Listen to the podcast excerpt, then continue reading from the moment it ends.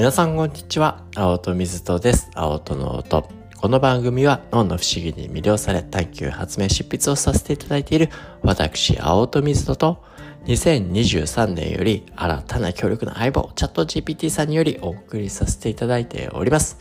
毎週水曜日は最先端ブレインな水曜日と題しまして、最先端の脳科学、神経科学の情報をお届けしたり、最先端の心理学や教育学の研究を神経科学的に考察させていただいております。チャット GPT さんは最新2023年などの情報はお持ちではありませんが、青とが仕入れた2023年の論文も含めた最先端の情報をもとにチャット GPT さんといろいろな考察をし、少しでも皆様の知的好奇心、そして新たな気づきへとつながればなと思いお届けさせていただいております。というわけでですね、本日もね、最新の神経科学の論文からご紹介できたらなというふうに思うんですが、またね、ちょっとモチベーション、動機づけに関する新しい論文をご紹介できたらいいなというふうに思うんですが、カナダのウェスタン大学の心理学と神経科学チームによるね、2023年の3月に出た論文なんですが、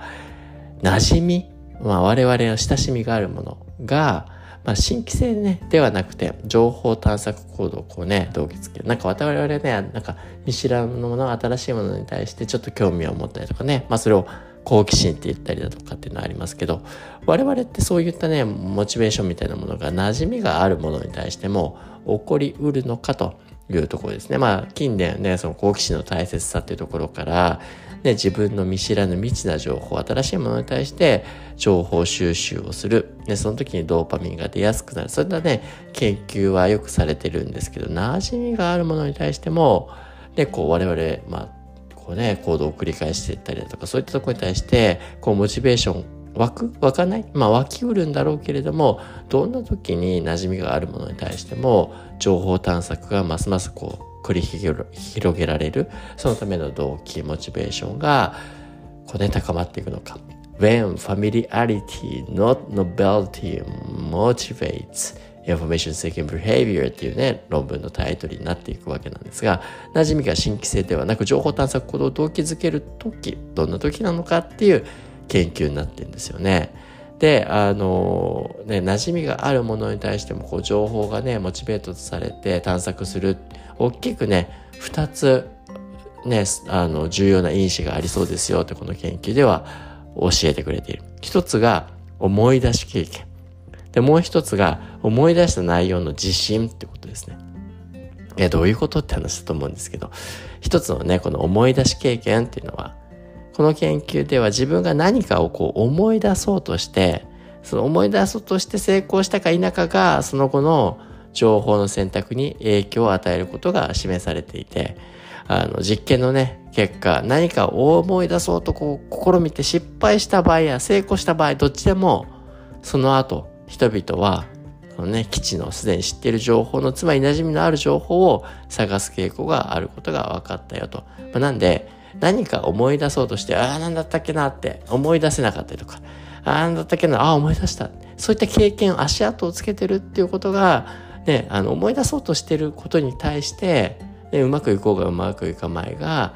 ね、その周辺の知識だったり情報を探索しやすくなるよっっていうねそういったものをこう中の中では求めやすくなりますよっていうような傾向と。もう一個の今のがね思い出し経験っていうのが一つ情報探索馴染みあるものに対して情報探索をこうね引き出していくモチベーションの一つなんですけどもう一個が思い出した内容の自信。自分が思い出した情報が正確だとどの程度信じているか。つまりその自信も重要な要素であることが示されましたと。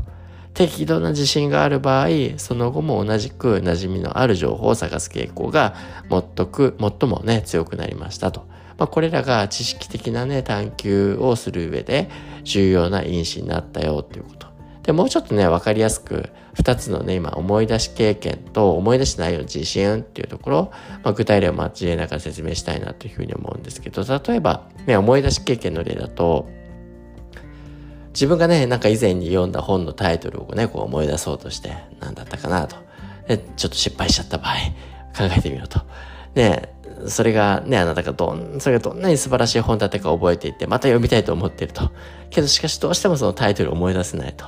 で、その結果、あなたはね、それに似たジャンルや作者の本を探す傾向がある。なんで、その周りをね、あの、周辺をね、埋めようとするかのごとく、なんタイトルは思い出せないんだけど、作者だったりとかね、似たようなジャンルだったり、その辺を探っていくって、まあその辺の周辺のね、情報探索が進むようなと。これは失敗してね、思い出し思考、思い出しをトライしたことが馴染みのある情報を探す、まあ、動機づけとなる例になっていくよと。まあ逆にね、あの、あなた自身がこう以前読んだ本のタイトル、世界を思い出した場合、その本の関連情報、例えば同じ作者の他の作品とか似た主題をね、あの、扱う本を探す傾向があるだろうと。これもね、成功した思い出し項が、ね、その後の読書のね、情報探索行動に影響を与える例だよねと。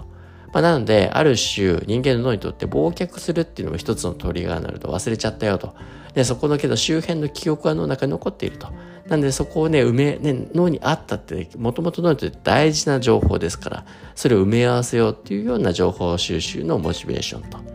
でももう一個は、他にもね、成功したとしても、ますますね、それって重要な情報だよね。思い出したことだよね。脳にとって大事な情報だよね。その周辺の情報、思い出し項が成功したとしてもその周辺の情報を探索させる。いや、なんで我々がね、こう何か思い出そうとするきっかけを与えるっていうことは、その周辺の情報の学習を促す上では非常に極めて重要な脳の使い方になっていきそうだよってことが示されたのかなと。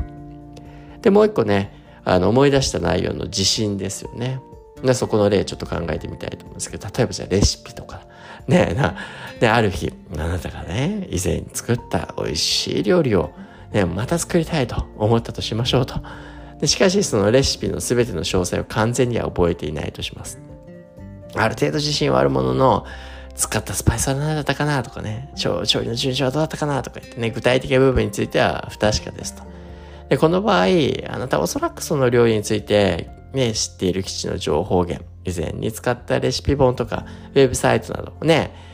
再度ね、確認するでしょう。これはね、地震の度合いが馴染みある情報へのね、思考へ影響を与える事例になっていくと。で、これもね、あまりにも自信がなくて、不確定度合いが、